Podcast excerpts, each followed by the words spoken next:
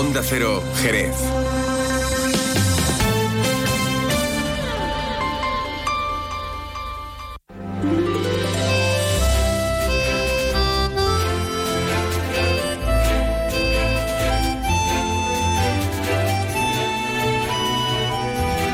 Más de uno Jerez. Leonardo Galán, Onda Cero. ¿Qué tal amigos? Muy buenas tardes. Hoy es San Viernes 2 de febrero y comenzamos aquí una nueva edición de este Más de uno Jerez. ¿Se te ha hecho larga la semana?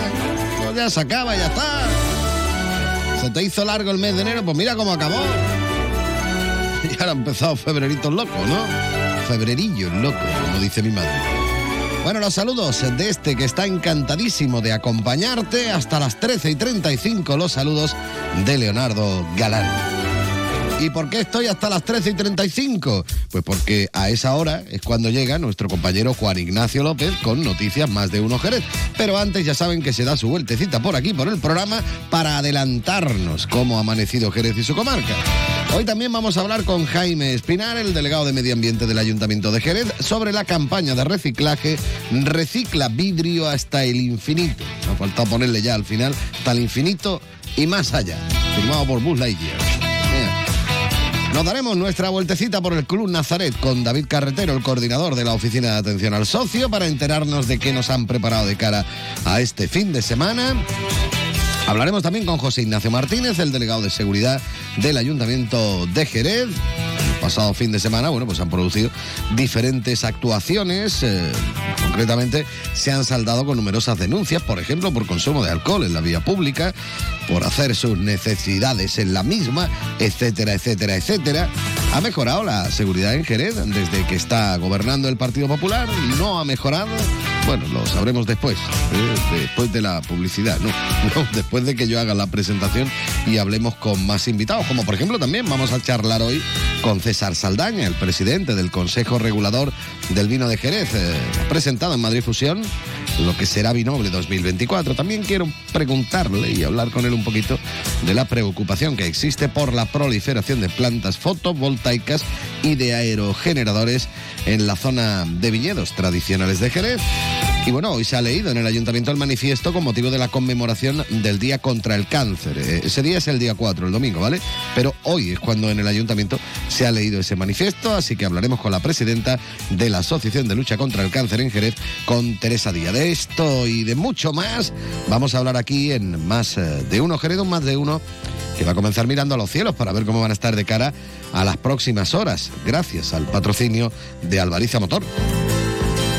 Y ahora la información meteorológica con el patrocinio de Alvariza Motor. Buenas tardes. Durante esta tarde en la provincia de Cádiz aumenta la intensidad del viento a moderada de componente este. Levante fuerte con rachas muy fuertes en el área del estrecho y en las sierras. Atención desde las últimas horas de hoy y continuando mañana los vientos costeros de fuerza 7 en el estrecho. Mañana el viento continuará moderado de componente este, salvo en el estrecho y en las sierras, donde soplará fuerte con rachas muy fuertes. Hoy las temperaturas suben ligeramente. Máximas de 21 en Arcos de la Frontera, 20 en Cádiz y Jerez de la Frontera, 18 en Rota, 17 en Algeciras. Mañana las temperaturas máximas bajan ligeramente o se mantienen sin cambios. 20 en Arcos de la Frontera, 19 en Cádiz, 18 en Algeciras. Las mínimas suben, 14 en Cádiz y Algeciras, 12 en Rota, 8 en Jerez de la Frontera. En cuanto al cielo estará poco nuboso o despejado, con intervalos de nubes bajas en el área del estrecho, donde no se descartan las precipitaciones débiles y ocasionales hoy y mañana. Es una información de la Agencia Estatal de Meteorología.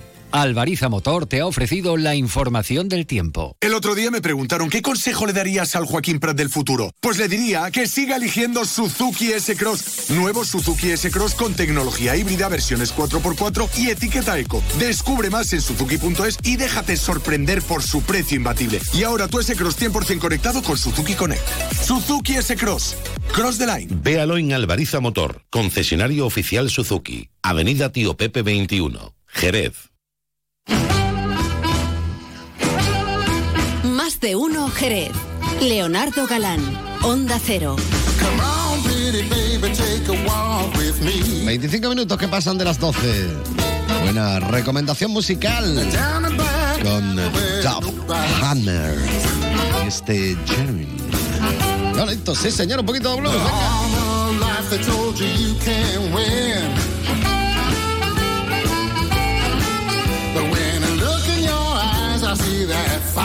Within.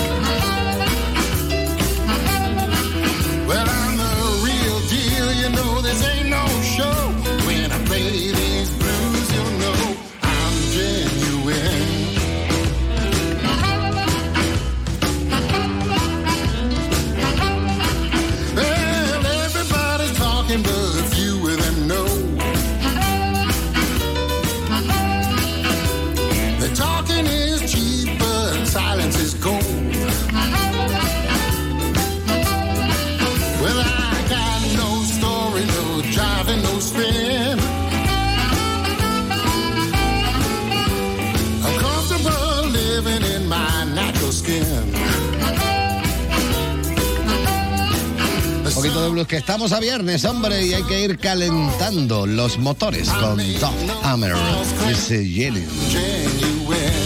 Genuine, como dice él, ¿no? Porque él lo dirá mejor, para eso él es americano y habla mejor inglés.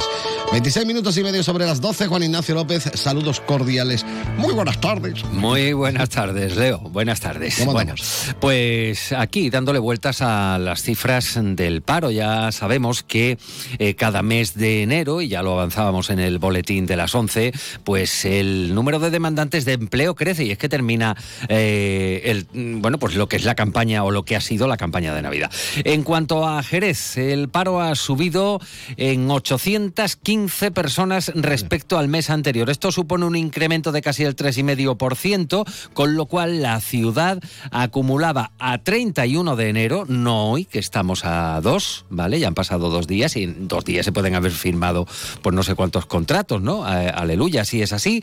Bueno, eh, lo dicho, a 31 de enero Jerez sumaba 25.116 demandantes de empleo. Y claro, ahí está ahora el análisis en cuanto a los sectores. Eh, por ejemplo, eh, industria y servicios son los que encabezan, perdón, construcción y servicios son los que encabezan eh, la caída del empleo. En lo referente a sexos, desgraciadamente no hay sorpresas como cada mes. Esto ya es el día de la marmota. Se evidencia la brecha de género. 16.000 16.000 mujeres en paro frente a casi 9.000 hombres en la misma eh, situación. Y en cuanto a las edades, pues ya lo sabemos, a partir de los 44 años es la edad más afectada. Escucharemos las opiniones o valoraciones, en este caso de los sindicatos y de actores implicados, en una jornada en la que también eh, damos a conocer que ha comenzado la cuenta atrás para la Semana Santa en Jerez, porque en poco más de dos semanas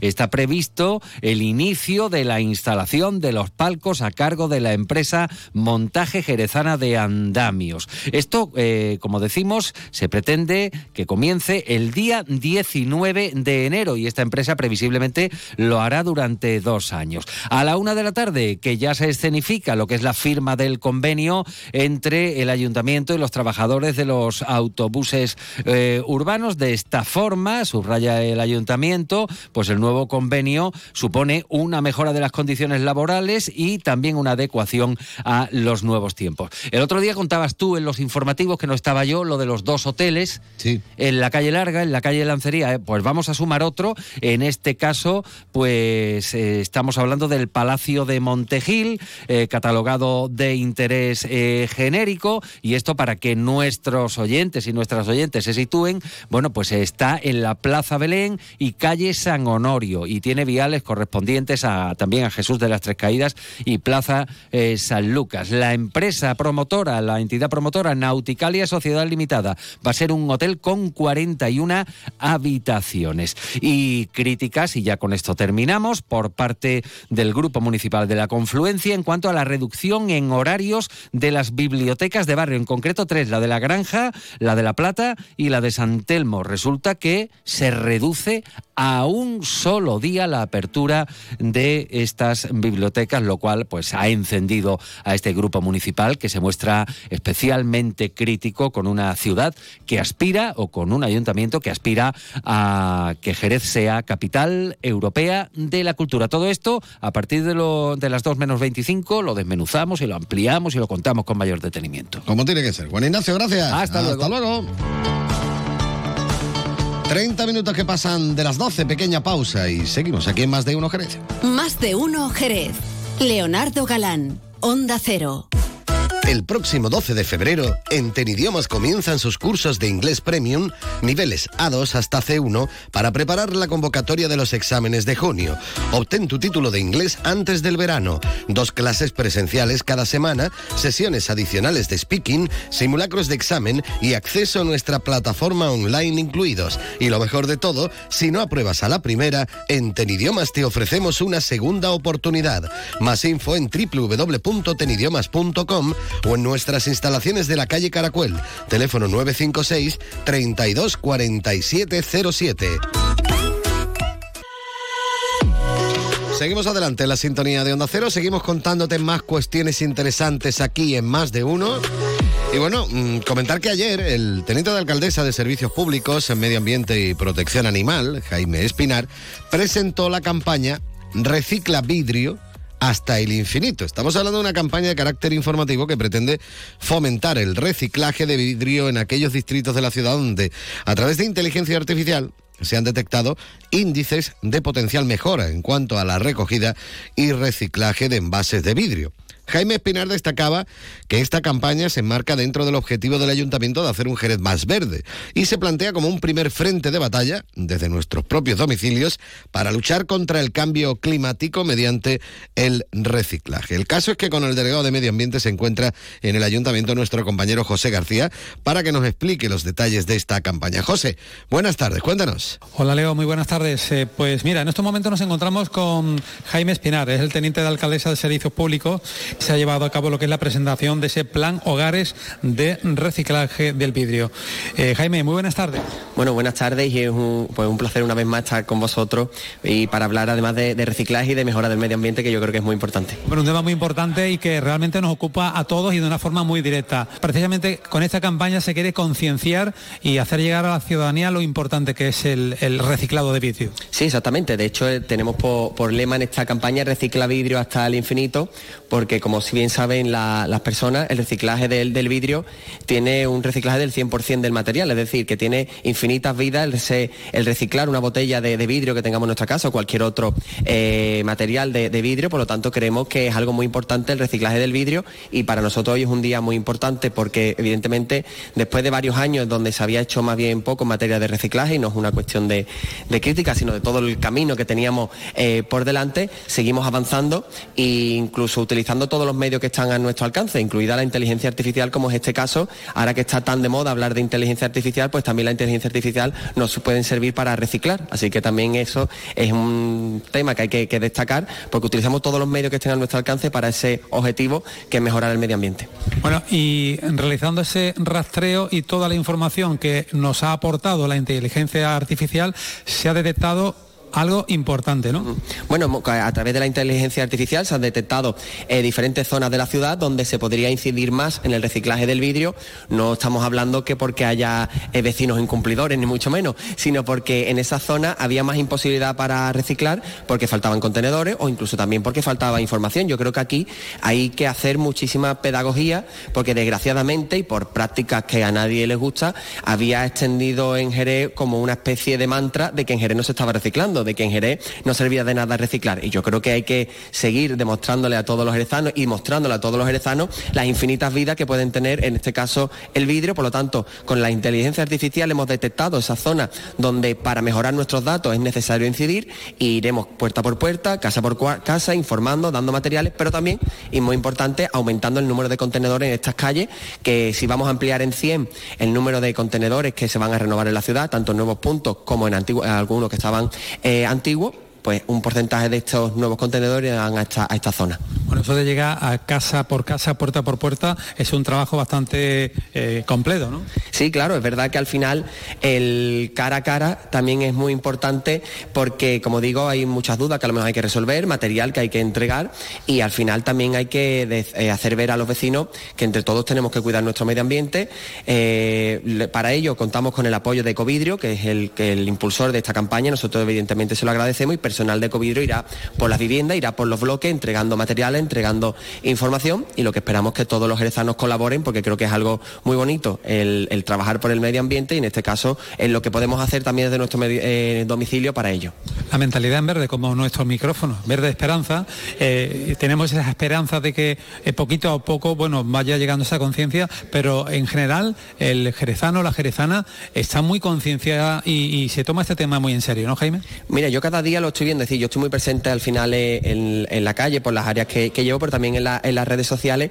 Y esa campaña de un Jerez más verde, la verdad que ha gustado bastante por los mensajes que estoy recibiendo en, temas tan importantes como el arbolado, el arbolado. Yo creo que hay muchísima conciencia de medioambiental en todas las generaciones, pero en las generaciones más jóvenes ya yo creo que, es mm, mm, impresionante en lo que hay la- y la verdad que nosotros estaremos poco a poco, Evide- evidentemente no se puede hacer todo de la noche a la mañana, pero creemos que ese objetivo de un Jerez más verde es posible, además tenemos los medios para ello, aunque evidentemente necesitaremos tiempo, pero sobre todo tenemos el apoyo de los jerezanos, que hoy, pues la verdad es que, estamos recibiendo muchos mensajes de personas individuales que quieren plantar su árbol en Jerez, yo creo que es algo precioso y trataremos de dar respuesta a todas estas inquietudes medioambientales que son muchas en la ciudad. Bueno, importante el, medio ambiente, eh, pendiente siempre de- de avanzar. 100 contenedores nuevos, estamos hablando de un número importante para facilitar al ciudadano y la ciudadana que se pueda reciclar el vidrio. Bueno, al final eh, todo es relativo. Seguro que se nos queda corto y tendremos que seguir ampliando este número de contenedores de vidrio, pero a nosotros nos lo decían muchos jerzanos, que faltaban contenedores de vidrio o que estaban muy estropeados, muy sucios, muy antiguos, y eso también nos desincentiva a la hora de acercarse a un contenedor que está en malas condiciones. Es decir, nosotros lo que queremos es eliminar todos los obstáculos posibles de estos 100 contenedores nuevos. Eh, un porcentaje importante irá a este plan hogares, otro porcentaje importante irá a calles donde no estaban en ningún contenedor, pero otro porcentaje también muy importante irá a renovar los actuales. Hemos encontrado calles donde el estado de los contenedores era absolutamente lamentable y eso no solo desincentiva el reciclaje, sino va en, en detrimento de la, de la imagen de la ciudad. Es decir, un parque que está en unas condiciones que estábamos mejorando y ahora tú te encuentras un contenedor negro, es decir, al final incide en la mala imagen de, de las calles de Jerez, así que como todo suma, queremos que este aumento de los contenedores en Jerez va a ser importante, pero creo que ni- no nos podemos conformar y que hay que seguir en esa línea. Y hablando precisamente de esos datos en cuanto a, a recogida de vidrio, se puede decir que cada año ha ido aumentando la concienciación de- de- del ciudadano, de la ciudadana. Bueno, desgraciadamente, ojalá pudiéramos decir eso, pero no ha sido, no ha sido así. Es verdad que en Zambomba hubo un impulso con esa nueva campaña, pero estamos hablando de que el- en este caso lo que es el, el reciclaje del vidrio no ha ido eh, especialmente en aumento con respecto a otros años, es decir, el año 2023 no se ha cerrado con buenos datos de, reciclaje de vidrio, por eso es que yo creo que esta campaña es importante y hay que seguir en esta línea, porque hay muchísimo que, avanzar. Desgraciadamente en Jerez tenemos unos datos de reciclaje por debajo de la media andaluza, por lo tanto creemos que como gran ciudad que somos tenemos que aspirar a, eso, a estar al nivel de grandes ciudades andaluzas, teniendo en cuenta la idiosincrasia de Jerez, que no es la misma que la de otros municipios donde la población está muchísimo más concentrada. En Jerez tenemos una población mucho más dispersa, por lo tanto nos llevará a tener que tomar otro tipo de medidas, pero evidentemente los datos son muy mejorables y en eso por, e- por eso nosotros hemos querido desde el primer momento impulsar campañas como esta y renovar ese convenio con Ecovidrio que estaba caducado desde hace año y medio. Y de ahí el, infinito que, también llega este eslogan en la campaña para que eh, la- las personas se conciencien de que bueno que hay muchos usos que se le pueden dar a, cada envase, ¿no? Sí, es decir, algo que, desde Covidrio siempre nos lo ha, desde el primer día que yo tuve una reunión con ellos, me lo decía, dice que las oportunidades del reciclaje de vidrio son infinitas porque infinitos son la- las veces que uno puede estar reciclando el vidrio. Es decir, que estamos hablando de que de los materiales creo que es el más reciclable de los que existen. Eso va a ayudar a mejorar no solo el entorno, sino a que se bajen las necesidades energéticas de la industria y que en definitiva podamos reutilizar, que al final es el objetivo nuestro. Es decir, al final ese mantra que se repite muchas veces de une, separa y recicla por algo. Y en el caso de- del vidrio es del 100%. Por eso nosotros le decimos a, la- las personas que reciclar vidrio eh, hay que hacerlo hasta el infinito porque infinitas vidas pueden tener el vidrio. Bueno, ahí me estamos aquí con Leo eh, y, muchas mm, personas te están escuchando a esta hora de la tarde. Un mensaje que Jaime Espinar le quiera dirigir a, a la ciudadanía. Bueno, ese tipo de preguntas siempre son complicadas de, de decir, pero yo creo que eh, si hay un mensaje que queremos eh, inculcar esta, esta misma semana, donde hemos presentado ese nuevo logotipo de la Delegación de Medio Ambiente, yo le diría a, la- a las personas que merece la pena comprometerse con un Jerez más verde, con un Jerez más sostenible y que desde el Ayuntamiento de Jerez pues vamos a impulsar todas las acciones para, para hacerlo, y, pero que no podemos hacerlo solo, así que queremos hacerlo de su mano y que queremos que entre todos podremos conseguir un Jerez más verde. Jaime Espinar, siempre gracias por atender los micrófonos de Onda Cero y estaremos muy pendientes de toda la información que vaya vaya llegando, ¿vale? Eh, muchísimas gracias y a vuestra disposición. Más de uno Jerez. Leonardo Galán, Onda Cero. Fino, amontillado, oloroso, palo cortado. Pedro Jiménez. Don Zoilo, todo Jerez en una gama de sherries exquisitos embotellados en rama.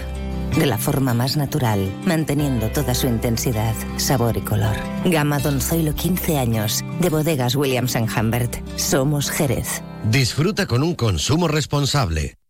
La música mansa a las fieras. en concreto, esta. Porque el Colegio Invisible es el programa favorito del monstruo bajo tu cama, del de dentro del armario y del que se esconde tras las cortinas. Ahora podéis compartir algo más que tu cuarto. Comparte buenas historias, misterios, enigmas y fenómenos extraños que no te dejarán dormir. Pasa la noche de los jueves en vela con Lorenzo Fernández Bueno y Laura Falcó. A la una y media de la madrugada y siempre que quieras en la web y en la app. Onda Cero, tu radio. Más de uno Jerez. Leonardo Galán, Onda Cero.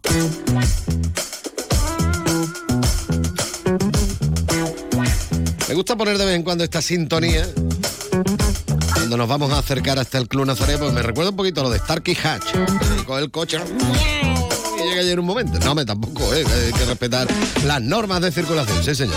Bueno, eso, que nos vamos al club. Ya saben que los viernes me gusta darme mi vueltecita por el Club Nazaret. Para ello hablamos como siempre, para enterarnos de las cosas que tienen previstas. Hablamos con eh, el coordinador de la Oficina de Atención al Socio, con David Carretero, Mr. David. Muy buenas tardes.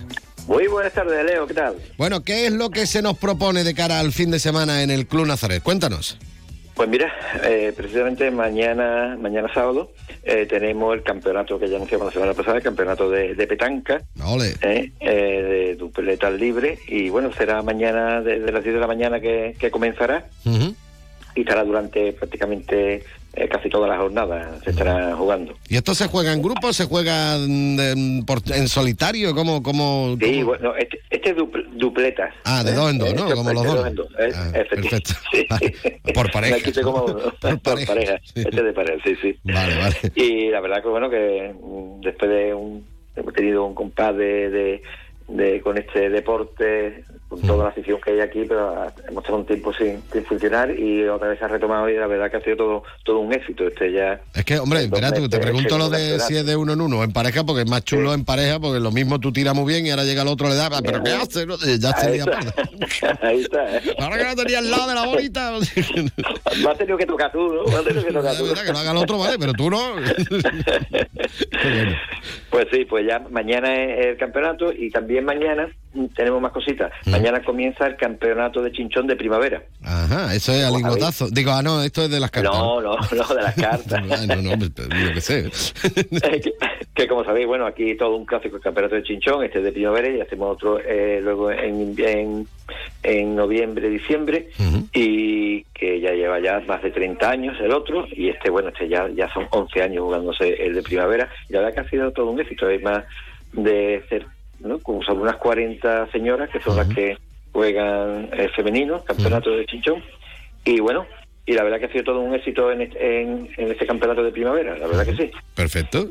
Y otra cosita más, también tenemos mañana, que mañana tenemos a partir de las 9 de la noche en el Salón de los Pajaritos, pues bueno, una gran fiesta latina, de baile latino, y bueno, verdad, todo tipo de, de baile latino, como el cha-cha-cha, la salsa, la bachata, el merengue, y bueno, está organizado por Janet, nuestra profesora de la Escuela de, de Baile de aquí latino, de aquí del club, y colabora el grupo eh, Mama Juana y el grupo Latino Son también, que también vienen a, a participar en, eh, en esta concentración de, de, de baile. La verdad que se, se pasa muy bien. Bueno, todo- todos los socios que me estén escuchando que, que quieran venir, lo pueden venir perfectamente, no tiene por qué. Eh, bueno, si sabe un poquito, muchísimo mejor, ¿no? Mejor, ¿no? Pero que si no, te estás fijando y no pasa nada. Ah, pues Para, para eso se hacen estos, estos, estas veladas, ¿eh? para que se animen a el que no sepa o esté empezando, que se anime y tenga ah, sitio también donde, donde bailar, como, como componente. Qué bonito, mira. Un poquito de bachata. ¿eh? Ahí está, ahí está, ahí está. ¿eh? La verdad que, que- que- que te, la, la verdad que te incita a moverte, ¿eh? La verdad que este tipo de música te incita a moverte. Bueno, y que bueno, guste pues, bailar, claro. A mí no me bailamos. mueve, vamos, ni con una supuesto, bomba. tú, tú eres como un palo, ¿no? Tú como un palo, ¿no? Yo me quedo allí en la barra esperando. Tú, tú bailas todo lo que tú quieras. No, no hombre, de vez en cuando también se anima uno, hombre. pero no Sí, hombre, claro demasiado. que sí. Bueno, ¿qué más tenemos por ahí? A ver, ¿qué quite Pues esto? mira que está- tenemos abierta la inscripción para la fiesta de San Valentín. ¿eh? que como ya he dicho anteriormente, eh, será el el sábado 17. 17, aquí en el Salón de los Espejos. Y bueno, todo el que esté interesado que se pase por aquí, por la, por la oficina de recepción, haga su inscripción, bueno, y también se entere de, de, de todo lo- los, de todos los pormenores de, para, para esta fiesta, ¿eh? Eh, el menú, quién va a venir a, a- a- cantarnos, que bueno, que la verdad que un verdadero lujo como es John Allende. Perfecto. ¿eh? John Allende es un, buen, un- concursante de, ha sido concursante eh, en Operación Triunfo, ha estado en, tele- en televisiones, eh, ha estado bueno, recuerdo. María Teresa Campos eh, cantaba allí, era, era asiduo. O sea, eh, es todo un lujo que, que nos cante este hombre. Perfecto. ¿Y alguna cosita más que comentar, David? Y pues nada, que eso, que el día eh, va a estar muy bueno el fin de semana, por lo menos de solecito, que se vengan por aquí los socios, que vengan y, disfruten del club, que aquí están todo, todas las pistas deportivas, las terrazas y está todo todo en condiciones para lo estamos esperando aquí. Como todos los días. Y el que no sea socio, que se pase por aquí, que venga, que, no- que le daremos toda la información, haremos una visita aquí, Mm. o, o si no, que nos llame por teléfono y se concerta una cita y se le da una vuelta por el club y ya está. Y lo pasará en grande. Pues nada, con eso nos quedamos. David Carretero, muchas gracias. Muy bien. Adiós. Venga, muchas gracias a ti. Venga, vamos a bailar, vámonos. Más de uno Jerez. Leonardo Galán, Onda Cero. Luce Shopping, el mayor centro outlet de la provincia de Cádiz, patrocina este espacio. Continuamos en la sintonía de Onda Cero Jerez aquí en Más de Uno. Seguimos contándote más cosas interesantes, eh, como yo decía también en la presentación del programa. Y vamos a charlar un poquito con el delegado de seguridad del Ayuntamiento de Jerez, con José Ignacio Martínez. José Ignacio, muy buenas tardes. Hola, Leo, ¿qué tal? Buenas tardes. Encantado. Bueno, vamos a hablar un poquito de diferentes actuaciones que tuvieron lugar eh, por parte de la policía local el pasado fin de semana y, vamos a hablar ahora de este tema porque viene otro fin de semana y puede ocurrir tres cuartos de lo mismo y por lo menos así nos vamos informando de qué es lo que está ocurriendo en nuestra ciudad. Por ejemplo, eh, el pasado fin de semana se denunciaban a numerosas personas por consumo de bebidas alcohólicas en la calle. Parece que se nos ha olvidado que esto no se puede hacer a menos de que sea en el botellódromo, ¿no? Bueno, ni ahí tampoco, ni ahí tampoco. O sea, la, la, la cuestión es así. O sea, nosotros lo que estamos viendo son, digamos, las intervenciones han ido en dos sentidos. Una, uno de ellos es que eh, en aquellos lugares donde había locales de ocio, que a veces, muchas veces, bueno, nos dan cuenta los propios locales de que el consumo tiene que ser dentro de, del local y o bien en las terrazas del mismo, ¿no? Que están habilitadas para ello y que no puede ser, digamos, en, en medio de la calle, y no puede ser un poco ni obstaculizando un poco el paso, ni tampoco, pues, no, no conviviendo con los vecinos que viven en el entorno, porque al final terminan molestando con el ruido y, y porque no se puede beber en la calle, ¿no? En definitiva. Y después ta- también está una, una campaña que llevamos haciendo hace mucho tiempo, que son el tema del botellón, ¿no? Que hay muchos sitios en el que se hacen ya botellones y que están molestando a los vecinos y aparte bueno van contra un poco la convivencia también y, y también estamos actuando en esos en esos dos sentidos ¿no? así es como se está haciendo llevamos haciéndolo desde hace algún tiempo el tema del botellón y ahora también pues estamos diciendo mucho los locales de ocio para que se cumpla la normativa O sea, Y en cuanto al, al botellón, ¿en qué zonas se está ahora mismo actuando? Eh, ¿En qué zonas hay botellón a día de hoy en Jerez? Bueno, el botellón realmente, esto se va moviendo en función de cómo la policía va se va desplazando, ¿no? Tenemos localizado siempre pues, unas 10 zonas más o menos que son las que se están haciendo, que bueno, que puede ser, no sé, la zona de Renfurbi, tenemos la zona de, de la Barrera España, una zona que también se está haciendo, estamos tenemos también alguna zona allí por la zona de la plaza de, la plaza de, te lo diré, no, en la Alameda Vieja, perdón, no me salía, y también tenemos alguna también por alguna zona, por ejemplo, por por la por la zona de la, de, de- de- allí del- del Altillo. O sea, además, una- algunas zonas son en torno a unas 10, en las que tenemos normalmente más incidencia, pero lo que estamos haciendo nosotros, porque también, hombre, no queremos tampoco andar por ahí mm, persiguiendo a nadie, lo que hacemos es que nos estamos yendo a estas zonas un poco antes eh, nos ponemos sobre las 10 de la noche, las 11, y como se van llegando las personas que se van a empezar ahí a aglutinar, pues les advertimos simplemente, ¿no? Porque no queremos que lo primero sea una sanción, simplemente advertirles que, bueno, que es una zona que no se puede hacer allí el botellódromo, que se molesta, y que aparte muchas veces tiene una actitud poco cívica porque se deja todo sucio, todo por medio y, y que, lo- y que complica mucho más todo. Y entonces lo que hacemos es que advertimos previamente, porque ya digo, no es nuestra intención andar sancionando, y después si vemos que es reiterativo la pues incumplimiento y que no hacen caso un poco a, pues así se, se sanciona, ¿no? Pero bueno, nosotros normalmente lo que intentamos es, con carácter previo y preventivo, pues que no se provoque la, la aglomeración de personas bebiendo ahí en la, en la zona, ¿no?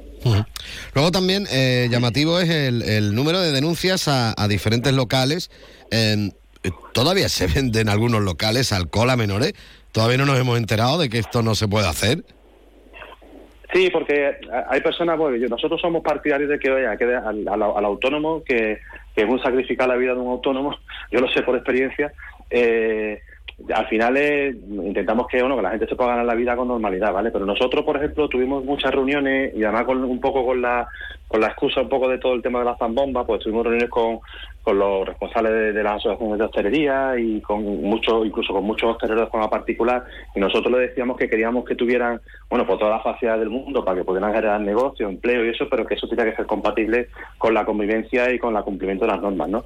Y les advertimos que cuando acabara todo el tema este de la zambomba, hacíamos una campaña pues de que, que para ello la cámara ellos lo recibieron de buena de buena gana que era simplemente revisar que los que los locales de ocio eh, nocturnos sobre todo cumplían con la normativa vigente y que aparte no solamente eso sino que bueno que no que como bien dices pues que no le den de- que no puedan vender alcohol a los menores que que el consumo no se haga fuera del, recinto y como digo que, ten- que tienen todas las normas obligatorias que tienen que tener. Entonces nosotros esas inspecciones las hemos comenzado, insisto, nosotros los avisamos antes, o sea que no fue nada sorpresa, ni, sino que advertimos que se iban a realizar porque no queremos que pasen cosas como, bueno, que hemos visto que pasó en Murcia, pasó en otros lugares que, bueno, que nos encontramos después con que se existen desgracias porque la normativa no se cumple, ¿no?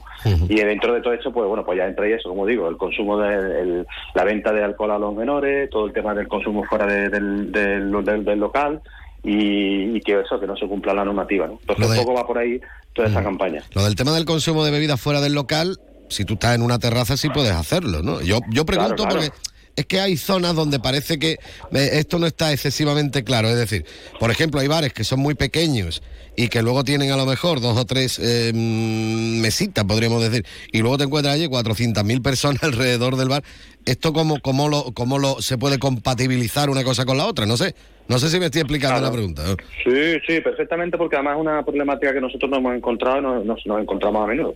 Que a veces tienes 15 metros de, de local y, y tienes utilizando después la vía pública 150, ¿sabes? Entonces, claro, mm, que si, si esto estuviera en un sitio, no sé, por una zona un poco exterior, que no molesta a nadie, que no tiene gente cerca, pues a lo mejor pasa más desapercibido. Que no digo que esté bien, ¿no? Pero bueno, pero sí es verdad que cuando te, te ocurre en una calle que es estrecha, que tiene poca, que la, la gente no puede transitar porque se queda allí en la aglomeración, entonces claro, evidentemente eso no se puede permitir.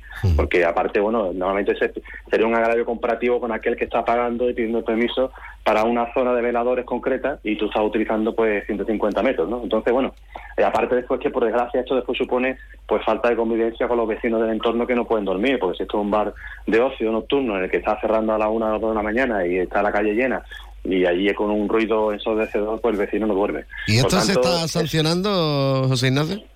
eso inicialmente nosotros siempre advertimos primero. O sea, nosotros vamos, de hecho hemos, tenido reuniones con hosteleros concretos, hay algunos que tienen muy buena actitud y dicen, verdad, tiene razón, voy a controlarlo, pero hay otros que de forma reiterativa pues incumplen. Por tanto, tienes que llegar y por desgracia tienes que llegar a la sanción porque mm, parece ser que hay que no se entera con eco, ¿no? Cuando nosotros hemos tenido una actitud dialogante e intentar llegar al acuerdo con ellos de forma, hombre, civilizada, en el sentido, no, no tengo que mandarte a la policía para, para que te enteres de, de que no puedes incumplir las normas, ¿no? Entonces ya digo, ahí va por barrios, la mayoría de la gente cumple y, y lo hace bien, pero hay que muchas veces se empeñan que no y por tanto ahí es donde entra un poco la, la sanción, por desgracia, ¿no? Que son los que más llaman la atención al final, ¿no? El- el- Claro, los dos o tres que no lo cumplen, ¿no?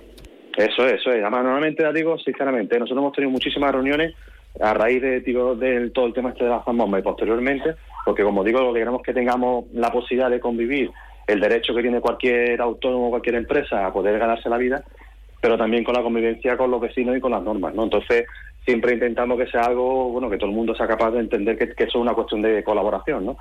Y hay quien no está dispuesto muchas veces, pero bueno, pero como tú dices, además así, esos los que más ruido hacen, son gracias a Dios menos los que incumplen, pero bueno, es lo que tú dices, que a veces hace mucho ruido e incluso, no sé, parece que incluso quieren hacer pulsos y, y mandar mensajes que son absurdos porque evidentemente lo que no podemos hacer nosotros es dejar de cumplir la normativa, ¿no? Porque eso es lo que no se puede hacer, ¿no? Bueno, y ahora otra otra cosita es así un poco más genérica. eh, mm, En cuanto antes de, de llegar el, el Partido Popular al ayuntamiento era muy crítico con la- las cuestiones de, de seguridad en nuestra ciudad. Mm, Decían que era una ciudad que cada vez se estaba volviendo más insegura. ¿Es ahora más segura Jerez eh, o todavía hay muchos pasos que dar en este aspecto?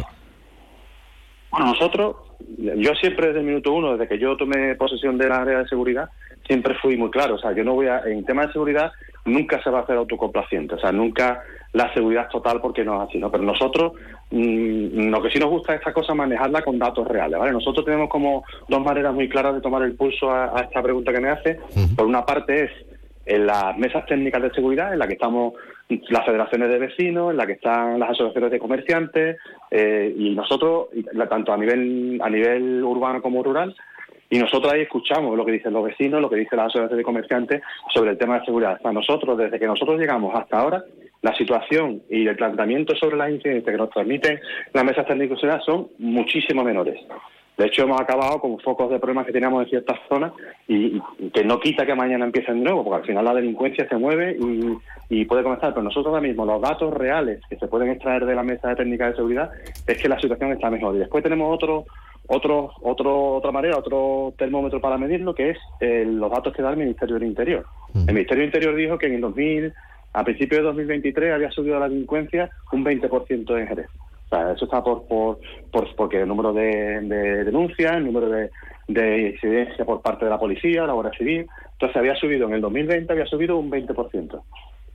Y, nosotros ahora hemos recibido la información al final de en el 2024, principio, perdón, 2023, principio de 2024, y la incidencia ha subido un 7%. Ministerio de Interior, insisto, no son datos nuestros, y aparte no, es, está gobernando el partido de nuestro color político ahora en, el gobierno de España. ¿no? Por tanto, nosotros no estamos contentos nunca haya subido un 7%, pero se verá que estamos hablando de que hay una reducción pues, prácticamente del 13% de la delincuencia en la ciudad. Y eso es significativo, ¿vale? Insisto en que para nosotros eso simplemente sirve como dato para, oye, para seguir afianzando un poco las medidas, pero sí es verdad que nosotros, mm, como digo, vamos a seguir trabajando duro.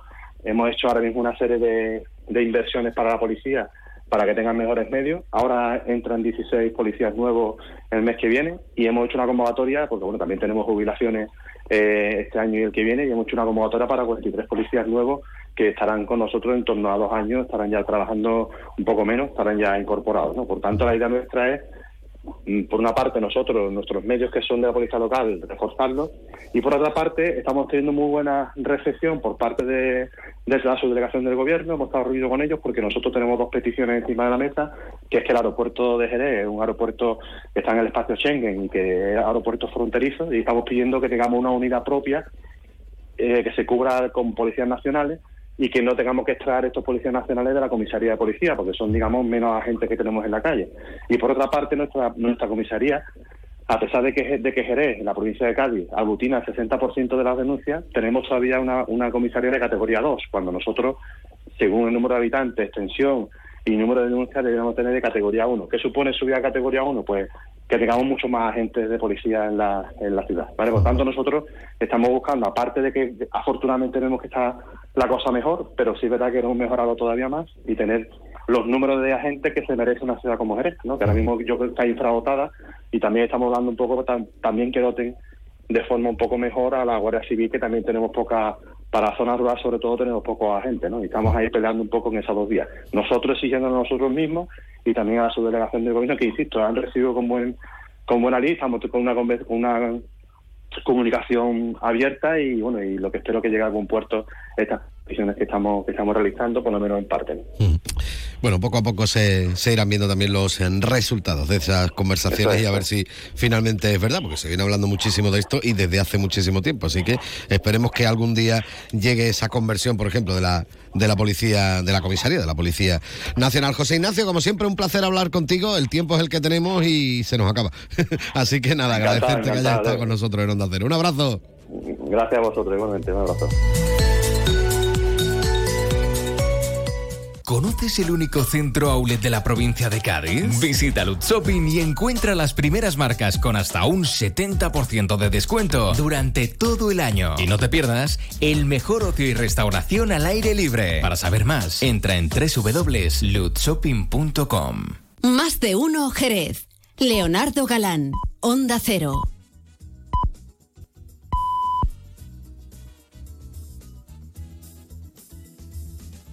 Es Una la una de la tarde, medio- mediodía en Canarias.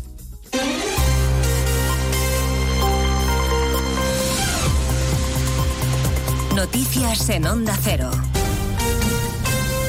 Buenas tardes, les avanzamos a esta hora algunos de los asuntos de los que hablaremos con detalle a partir de las 2 en Noticias Mediodía, empezando a esta hora en el Ministerio de Agricultura porque ha terminado ya la reunión del ministro Planas con los representantes de las organizaciones agrarias. El ministro ha trasladado al sector su pleno compromiso y respaldo con sus reivindicaciones y asegura que el gobierno va a escuchar en su empeño por encontrar soluciones. El Gobierno y este ministro estamos dispuestos a continuar trabajando con las organizaciones agrarias y con el conjunto del sector para avanzar hacia, hacia el futuro. Yo creo que los agricultores y ganaderos quieren algo muy sencillo, muy sencillo. Primero, que se les escuche y segundo, que se les comprenda, que se les comprenda y respete. Falta por saber ahora si las organizaciones agrarias mantienen las protestas tras ese compromiso del ministro de escuchar sus demandas.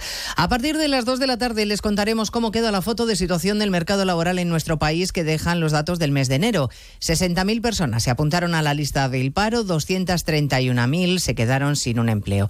Enero no suele ser un buen mes porque termina la campaña de Navidad y a eso se aferra el gobierno para interpretar que no hay síntoma alguno de ralentización. El secretario de Estado, Joaquín Pérez Rey, sigue sin contarnos cuántos fijos discontinuos están inactivos. Eh, la insistencia puedo comprenderla, pero es que la radiografía de los fijos discontinuos es exacta, es decir, y está dada por las fuentes más fiables que tenemos, que es la encuesta población activa y por los registros de afiliación de la seguridad social. Aunque luego ha añadido que no es competencia del Ministerio facilitar esos datos porque son cifras de las comunidades autónomas. Los sindicatos destacan que el 70% de las personas que han perdido un empleo son mujeres y desde la Asociación de Trabajadores Autónomos su presidente Lorenzo Amor sostiene que la inestabilidad política está pasando factura al mercado laboral y en especial en el colectivo de quienes trabajan por cuenta propia. Se perdieron 546 autónomos cada día en el mes de enero, un dato 16.949 que es el cuarto peor dato de, la década y además está por encima de la pérdida media que se han producido en los últimos 10 años. La ministra de Trabajo, Yolanda Díaz, estaba hoy más pendiente de su audiencia con el Papa en el Vaticano, tanto que ni siquiera ha comentado esas cifras de paro cuando ha comparecido ante la prensa. Ha definido al Papa como el mejor embajador del empleo decente en el mundo y dice que ha hablado con Francisco de todo lo que está pasando en el planeta, de las guerras, la desigualdad, los pellets, pero no de la amnistía. Hemos hablado de los derechos humanos en el mundo, de la vulneración de los mismos, de todas las guerras en el mundo, no solo de Palestina, que por supuesto Palestina, eh, Ucrania, pero Yemen, todas las guerras que se puedan imaginar, y no hemos hablado de la amnistía. A las dos les vamos a contar las novedades judiciales del caso Tsunami porque el fiscal vuelve a remeter contra el juez García Castellón al que reprocha haber imputado a Puigdemont sin haber investigado lo suficiente. Alega en su escrito que faltan argumentos y que hay flagrantes contradicciones. Sumamos además los ataques políticos a los jueces que continúan. El último el de Podemos hablando hoy de dictadura judicial Ignacio Jarillo. Yone Belarra contra el Poder Judicial y contra, en concreto, quien investiga si Puigdemont pudo o no cometer delito de terrorismo. Ha sido en el Consejo Ciudadano Estatal. que este debate no va sobre amnistía sí o amnistía no, va de democracia o dictadura judicial. Lo que está haciendo el juez García Castellón es dictadura judicial. Este señor piensa que él tiene derecho a mandar más que el Parlamento. Belarra asegura que este y otros jueces pertenecen a un colectivo judicial absolutista, así los ha llamado, y que el PSOE quiere aprobar la ley de amnistía sin convicción, solo para contentar a Junts y seguir en el poder. Estaba huida en Noruega y pesaba sobre ella una orden europea de detección, detención y entrega. La Guardia Civil junto a las autoridades noruegas han detenido a una española en el marco de una operación contra el terrorismo yihadista. Arancha Martín. Una mujer española así conversa que en agosto del año pasado fue detenida por un presunto delito de terrorismo y que cuando fue puesta en libertad provisional aprovechó para huir a pesar de las medidas cautelares que pesaban sobre ella, como la obligación de comparecer semanalmente o la retirada del pasaporte. Fue en noviembre y los mecanismos de seguimiento que se mantuvieron sobre ella permitieron determinar que estaba en Noruega. La Guardia Civil constató que la detenida había confeccionado una biblioteca digital de acceso público con más de 4.000 archivos multimedia, todos ellos del aparato de propaganda del Daesh. Además, su detención frustró su marcha a zona de conflicto controlada por el Daesh junto a un individuo con el que se iba a encontrar en Túnez. Pues de todo ello hablamos en 55 minutos cuando resumamos la actualidad de este viernes 2 de febrero. Elena Gijón, a las 2, Noticias Mediodía. Como el perro y el gato. Como siempre, como todos los fines de semana, dispuestos a pasar un buen rato charlando de esos buenos amigos que son los no racionales que conviven con nosotros en nuestros hogares. Todo sobre las mascotas con Carlos Rodríguez. Sábados a las 3, domingos a las 2 y media de la tarde y siempre que quieras en la app y en la web de Onda Cero. Patrocinado por Menforsan, los especialistas en cuidados, higiene y cosmética natural para las mascotas. Te mereces esta radio. Onda Cero, tu radio.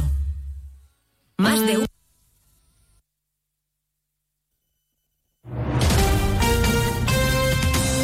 Andalucía, Onda Cero.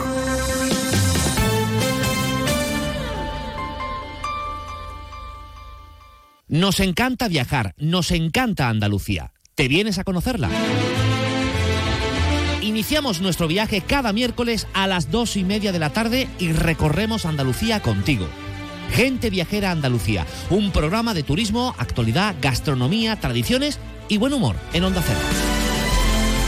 Con la colaboración de la Consejería de Turismo, Cultura y Deporte de la Junta de Andalucía.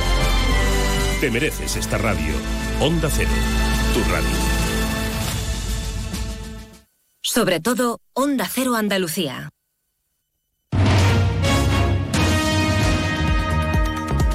En Onda Cero, Noticias de Andalucía. Jaime Castilla. Buenas tardes, hacemos a esta hora un repaso de la actualidad de Andalucía de este viernes 2 de febrero en el que hemos conocido que el paro sube en la comunidad en 20.077 personas.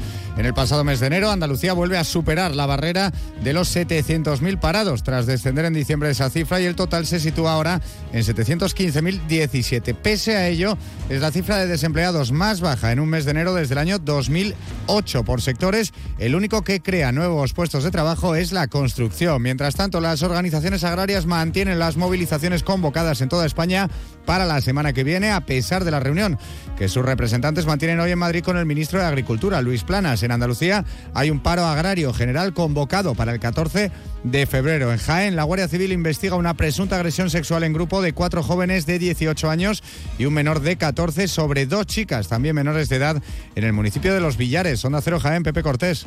El auto de puesta en libertad provisional les ha impuesto a los cuatro detenidos una medida de alejamiento respecto a las dos menores de 16 años y una prohibición de comunicación con ambas. Se da la circunstancia de que uno de los adultos detenidos ahora ha sido denunciado por otra mujer por una presunta agresión sexual con penetración ocurrida hace aproximadamente un año en la misma localidad de Los Villares. En Málaga, una operación conjunta de vigilancia aduanera, Policía Nacional y Guardia Civil contra el narcotráfico ha incautado casi dos toneladas de cocaína ocultas en un barco procedente de Sudamérica. Hay 13 detenidos. Onda Cero Málaga, José Manuel Velasco.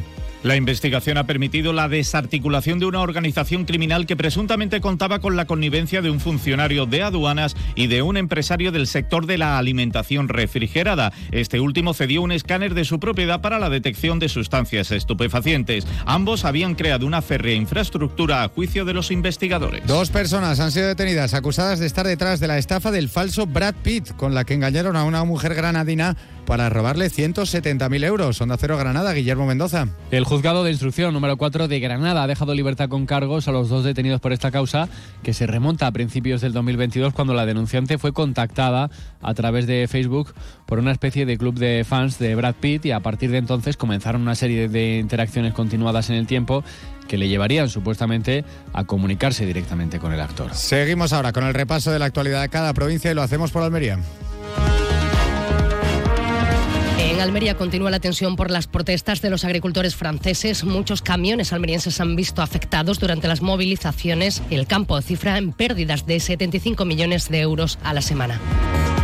En Cádiz, los trabajadores de la empresa Cerinox en el polígono de Palmones, en los barrios, han decidido ir a la huelga con carácter indefinido a partir del próximo lunes, convocados por el comité de empresa con motivo de la negociación del convenio colectivo.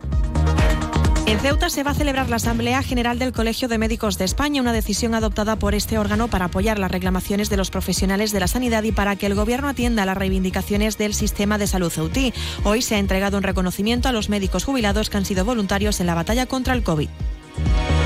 En Córdoba se celebra el primer festival del aceite de oliva virgen extra que organiza el Consorcio de la Gastronomía Cordobesa.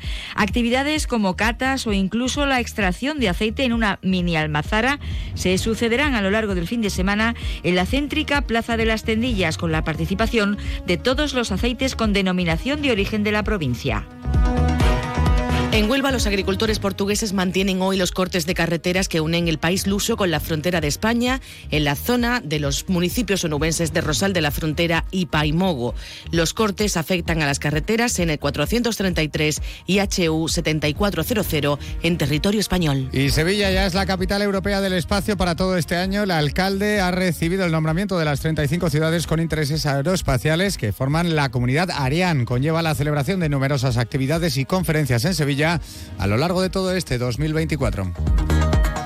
Más noticias de Andalucía a las 2 menos 10 aquí en Onda Cero. Onda Cero. Noticias de Andalucía. El miércoles 7 de febrero, en la Casa Colón de Huelva, de 2 y media a 3 de la tarde, Andalucía es verde, en directo desde el primer Congreso Nacional del Hidrógeno Verde. Daremos a conocer todo lo que este combustible llamado a revolucionar la industria supondrá para nuestra comunidad y para Huelva, sede de este ambicioso proyecto. Andalucía es verde. Susana Valdés. Este próximo miércoles 7 de febrero a partir de las 2 y media de la tarde, desde Huelva y para toda Andalucía. Andalucía es verde. Te mereces esta radio. Onda Cero, tu radio. Hay muchos tipos de energía, pero hay una que hace que todo avance, creando oportunidades de futuro, impulsando una industria verde, potenciando el desarrollo sostenible y generando bienestar. Una energía que lucha contra el cambio climático y respeta el medio ambiente. Descubre, conoce, aprende y disfruta de todo lo que las energías renovables pueden hacer por ti. Y haz brillar tu energía. Junta de Andalucía. Onda Cero, Jerez.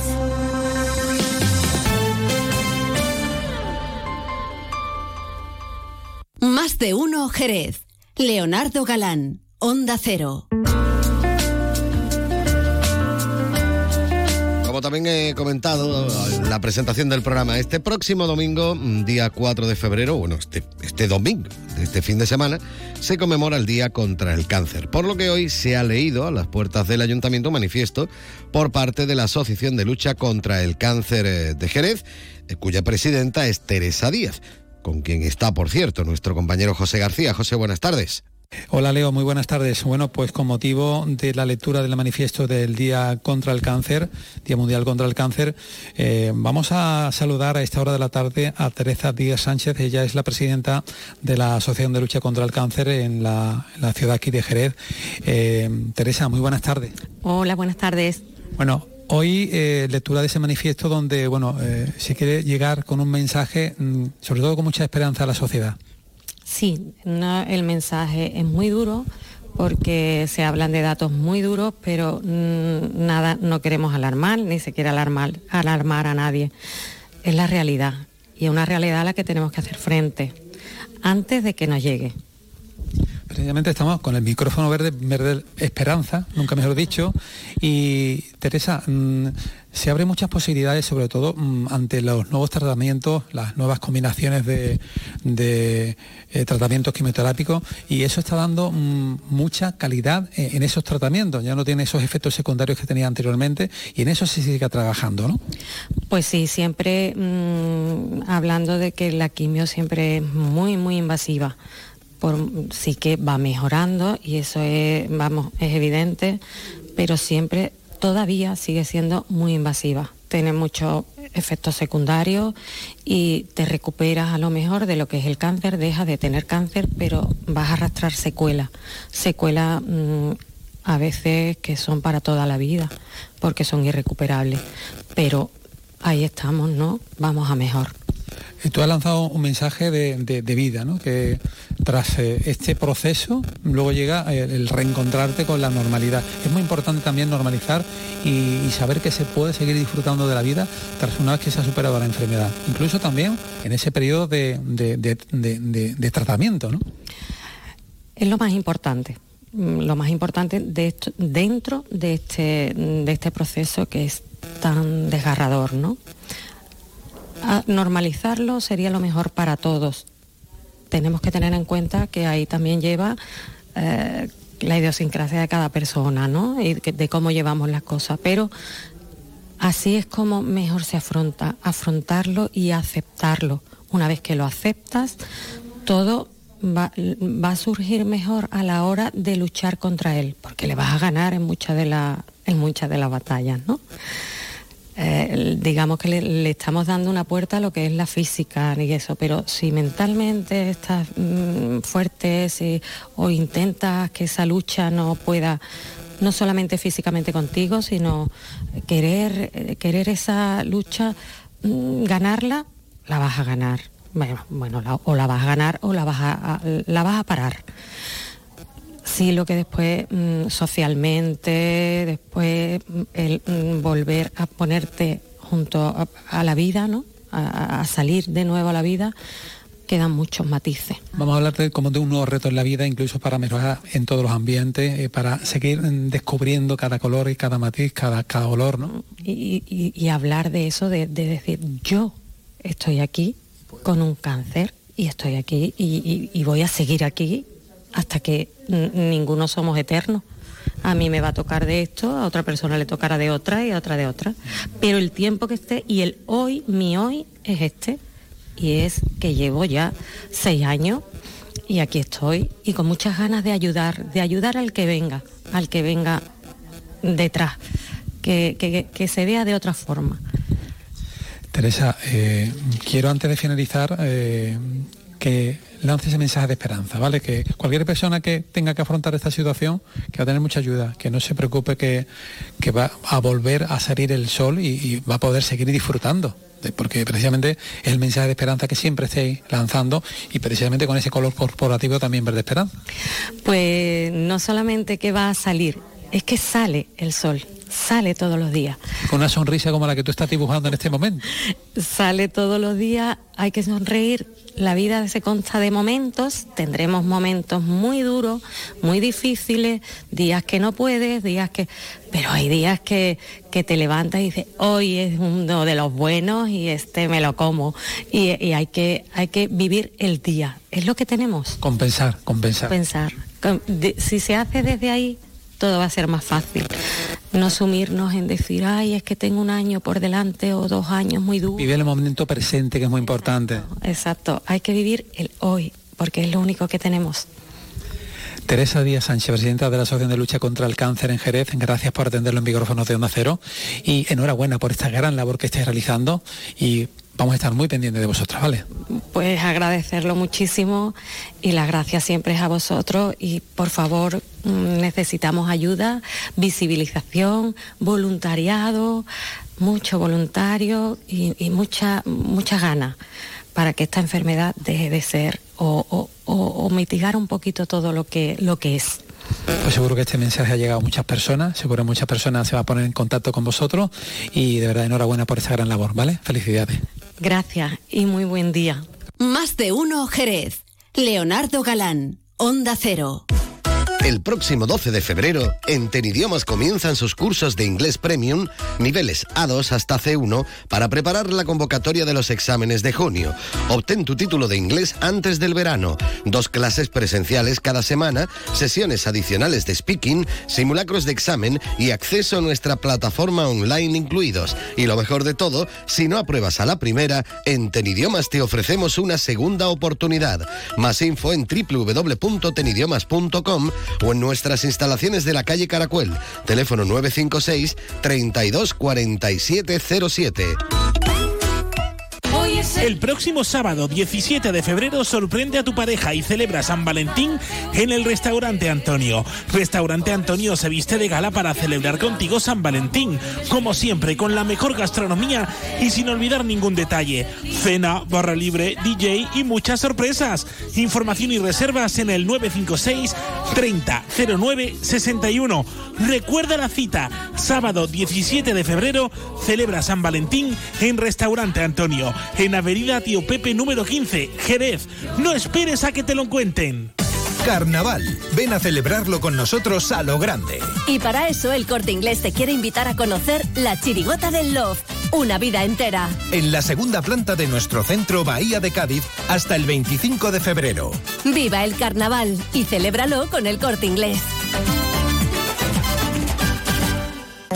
Si siembras girasol, buscas calidad premium. Buscas Pioner LL 134, el híbrido con el ciclo más corto.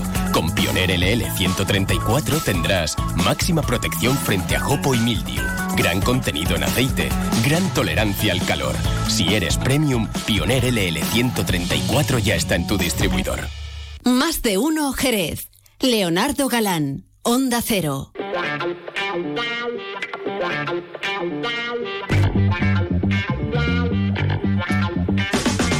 Vamos a continuar en la sintonía de Onda Cero Jerez en este 90.3 de la frecuencia modulada, también en www.ondacero.es y en su teléfono móvil si se han descargado la aplicación gratuita de Onda Cero. Y vamos a hablar de más cuestiones interesantes. Como yo decía en la presentación del eh, programa, bueno, pues ha estado celebrando Madrid Fusión. Y más de uno dirá, bueno, pues muy bien, para que haya estado en Madrid me parece estupendo. No, pero es que es un sitio fantástico para promocionar cosas con respecto a la alimentación, por ejemplo, o con respecto a los vinos de Jerez de la Frontera. Por eso ha estado por allí el presidente del Consejo Regulador, ha aprovechado que por allí en Madrid está pasando el Manzanares y demás y ha dicho, oye, señores, luego tenéis que venirse para Vinoble. Bueno, no sé si habrá sido así, me imagino que no tan descaradamente, pero una cosa sí es lo que ha ido a hacer César Saldaña a Madrid. Don César, muy buenas tardes. Hola, muy buenas tardes, Leo. ¿Qué tal? Bueno, más o menos lo que he dicho yo, ¿no? Más o menos, más o menos, sí, sí, lo ha explicado bastante bien. Eh, se trataba de aprovechar una, una cita como Madrid Fusión, una cita para profesionales, donde se da cita, pues, eh, lo más granado del, del panorama enogastronómico de nuestro país. A nosotros lo que nos interesaba fundamentalmente era la, la faceta enológica, la cantidad de sumilleres, periodistas especializados, pues gente del mundo de- del vino que cada dos años pues están esperando que llegue mayo y que llegue Vinoble y que el Alcázar de Jerez pues se llene de vinos de todo el mundo y, y eso es lo que hemos ido a, a- a contar una vez que ya habíamos firmado el convenio con el Ayuntamiento de Jerez, que es el organizador de Vinoble. Bueno, cuando estamos hablando de Vinoble, son ya, eh, creo que son 12 ediciones. Bueno, esta será la número 12, ¿no? La, Esta es la decimosegunda, sí. eh, ¿Funciona? Es decir, allí es que está presente lo más granado de todo el mundo, pero, pero nos funciona a nosotros, lo, lo- sabemos vender nuestros vinos luego allí.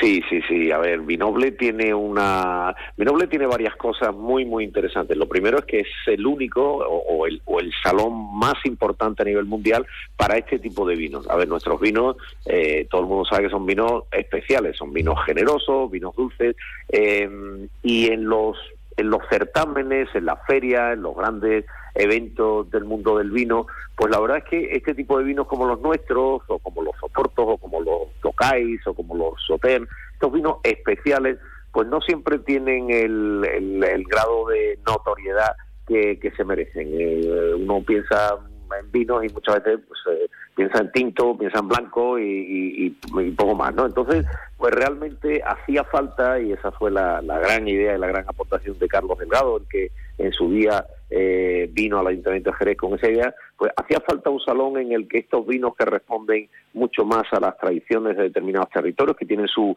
sus singularidades, que son vinos que hay que explicar, son vinos que, que tienen, porque francamente el vino tinto, el vino blanco se hacen igual en Australia, en Chile, en Rioja, en Francia, en Italia, o sea, hay, hay bueno, evidentemente cada, cada lugar tiene su climatología o sus variedades, pero hay poco que tenga que ver con los procesos que sea singular. Y sin embargo, hay vinos como el Jerez en los que la historia pues ha conformado una, unas formas, unos métodos de producción muy muy especiales y a la postre uno, unos vinos también muy singulares. Entonces, este tipo de vinos como los nuestros, hay más, ¿eh? pues ya te digo, los Marsala, los Madeira, eh, en fin, eh, este vino, estos vinos que responden a una tradición larguísima, una singularidad y que se apartan de, de lo normal, pues merecían un, un salón. El hecho de que ese salón se celebre en Jerez, pues es como el que juega en casa. ¿eh? Eh, primero, evidentemente, hay un porcentaje muy alto de los stands que están ocupados por, por bodegas del marco de Jerez, pero es que además el salón tiene unos horarios y cuando acaban esos horarios, pues todos los visitantes que vienen, pues se van a visitar bodegas, se van a visitar restaurantes donde van a disfrutar fundamentalmente de nuestros vinos, o sea que, que las ventajas son, son muchas eh, y, y creo que desde luego para nuestro para nuestro sector es, es una oportunidad única y por, y por eso el Consejo Regulador está tan involucrado. Bueno, vamos a dejar un momentito al lado Vinoble, eh, si te parece César, porque yo también quería hablar un poquito de, de- de lo que es el viñedo, de lo que es el paisaje del viñedo, porque se sigue hablando de que se van a seguir implantando energías renovables. A lo mejor ya no dentro del propio viñedo, pero sí en zonas que eh, pueden afectar visualmente a esos eh, viñedos y demás.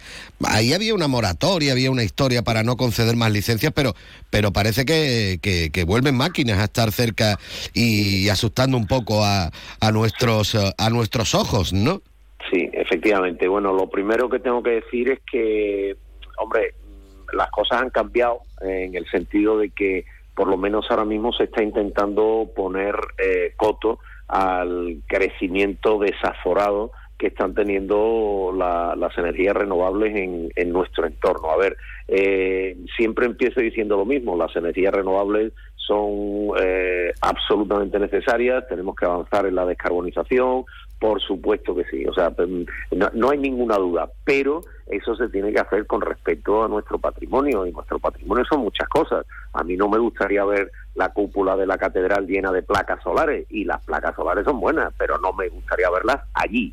¿eh? Y por tanto tampoco me gusta, eh, yo comprendo que la energía eólica es algo bueno, eh, pero pero no me gusta que la energía, que, lo- que los aerogeneradores destrocen otro elemento muy importante de nuestro patrimonio colectivo, que es el paisaje. Un paisaje que ha sido, como nosotros lo vemos, que ha sido un paisaje de viñas, al menos desde hace dos mil años, ¿eh? que se dice pronto. Y bueno, pues aunque, en fin, eh, yo comprendo que es que además en el mundo de la energía renovable hay mucho dinero y el dinero lo puede todo, pero yo creo que yo creo que hay que poner coto a eso, ¿no? Entonces, ¿qué está pasando? Bueno, lo que está pasando es que efectivamente eh, en el caso del Ayuntamiento de Jerez se están eh, adoptando medidas porque al final todo esto es una cuestión de ordenación del territorio, de que el plan general de ordenación urbana pues eh, esté protegido, ¿no? De alguna forma o que o que esté eh, que proteja eh, estos bienes patrimoniales como son la- el, el paisaje. Eh, pero claro, eso no es un huevo que se echa a freír y eso es algo que lleva tiempo. Y una de las cosas que ha hecho el ayuntamiento es decir, bueno, pues como esto lleva tiempo, no vamos a dar ninguna solicitud más eh, en un determinado entorno, que es el entorno del viñedo, eh, durante un tiempo, de tal manera que nos dé eh, que, nos dé tiempo a, modificar el plan general de ordenación urbana. ¿Qué ocurre? Pues que mm, había una serie de iniciativas en marcha, que ya estaban en marcha. ¿eh? Y esa es nuestra preocupación.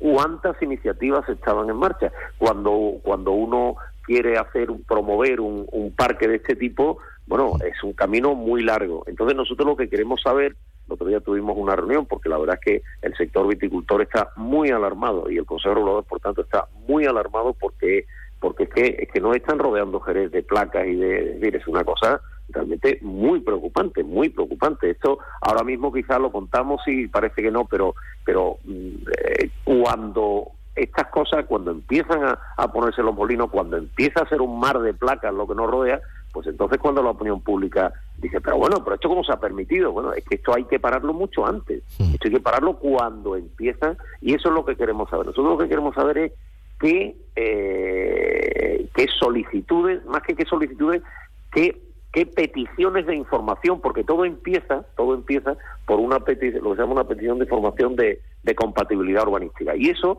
a lo mejor, en gobiernos anteriores se dieron, se dieron eh, informes favorables, que nosotros desconocemos.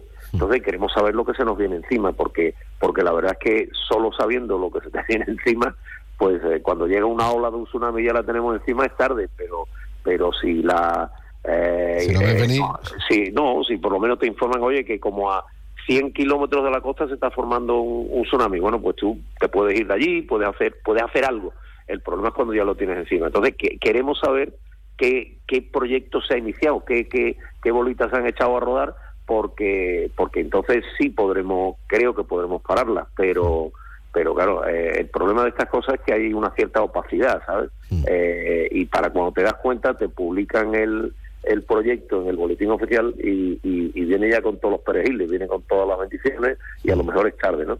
Así que, en fin, eh, lo que intentamos es, por una parte, conocer desde el punto de vista administrativo qué, qué proyectos eh, al menos se ha preguntado en el ayuntamiento, eh, se, ha, se ha hecho una petición de información de compatibilidad urbanística y por otro lado lo que queremos y en esto leo los medios sois muy muy importantes eh, alertarle decirle a la población que nos van a rodear las placas y los aerogeneradores si no hacemos algo. Es decir que que Jerez y toda la campiña va a ser irreconocible bueno ya hay algunas zonas que, que que realmente son impactantes ¿eh? visualmente, pero pero es que esto no ha hecho nada más que empezar, ¿eh? no ha hecho nada más que y lo que no queremos es que la población pues dentro de 10 años o de 5 años diga, pero esto quién lo permitió, no hicieron nada, no dijeron nada. Eh, sí, pues estamos diciendo y haciendo lo que podemos. Bueno, de esto incluso se llegó a crear, eh, o creo recordar, una especie de plataforma ciudadana para mostrar la disconformidad de la, de la implantación de, de estas placas solares, bueno, sobre todo el tema de los aerogeneradores, pero mm, parece que ya no se ha vuelto a hablar de este tema, ¿no?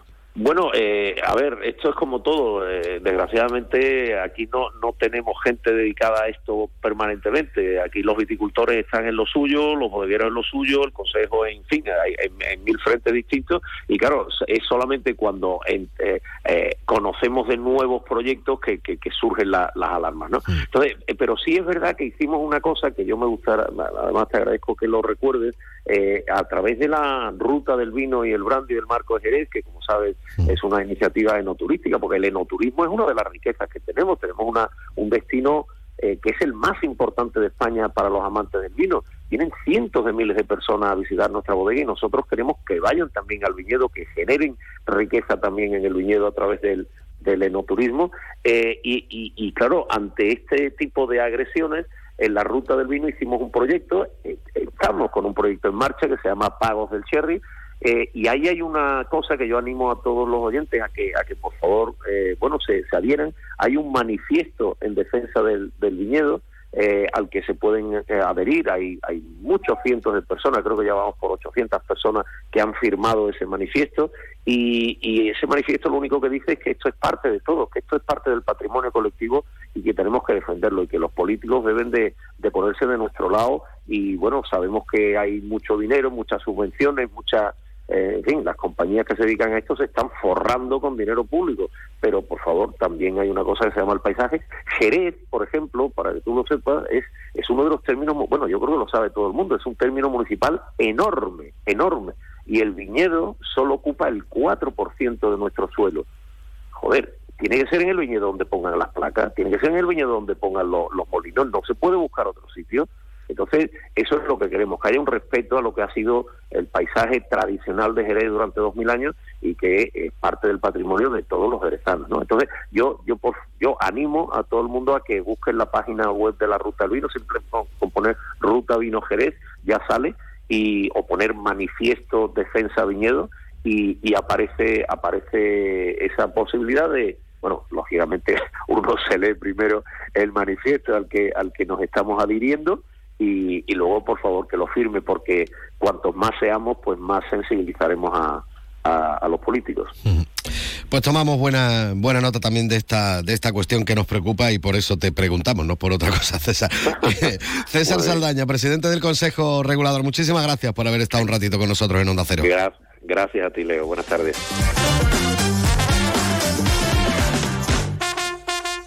Más de uno Jerez. Leonardo Galán, Onda Cero. Bueno, yo sé que tú estás deseando de que yo me quite de en medio para poder escuchar toda la actualidad en la voz de nuestro compañero Juan Ignacio López. Pero eso va a ser en un minutito. Antes yo te recuerdo que están ultimando todos los preparativos de la cena de San Valentín en el restaurante Antonio. Va a ser el próximo sábado 17 de febrero. Como yo quiero sorprender a mi pareja, lo primero que voy a hacer ahora es acercarme por allí, por el restaurante con la excusa de, enterarme de todo lo que hay alrededor de la cena de San Valentín, pero yo aprovecho para tomarme allí una copita de alguno de los vinos fantásticos de bodegas, William, San Humbert, siempre con un consumo responsable. Y me entero, claro que me entero, hombre, de lo que, de lo que hay alrededor. Que tú no te puedes acercar a lo que sea, bueno, pues llama por teléfono 956 30 09 61 y te informan de todo lo que están organizando para San Valentín. Nos vamos, les dejo con Juan Ignacio López. Feliz fin de semana, adiós.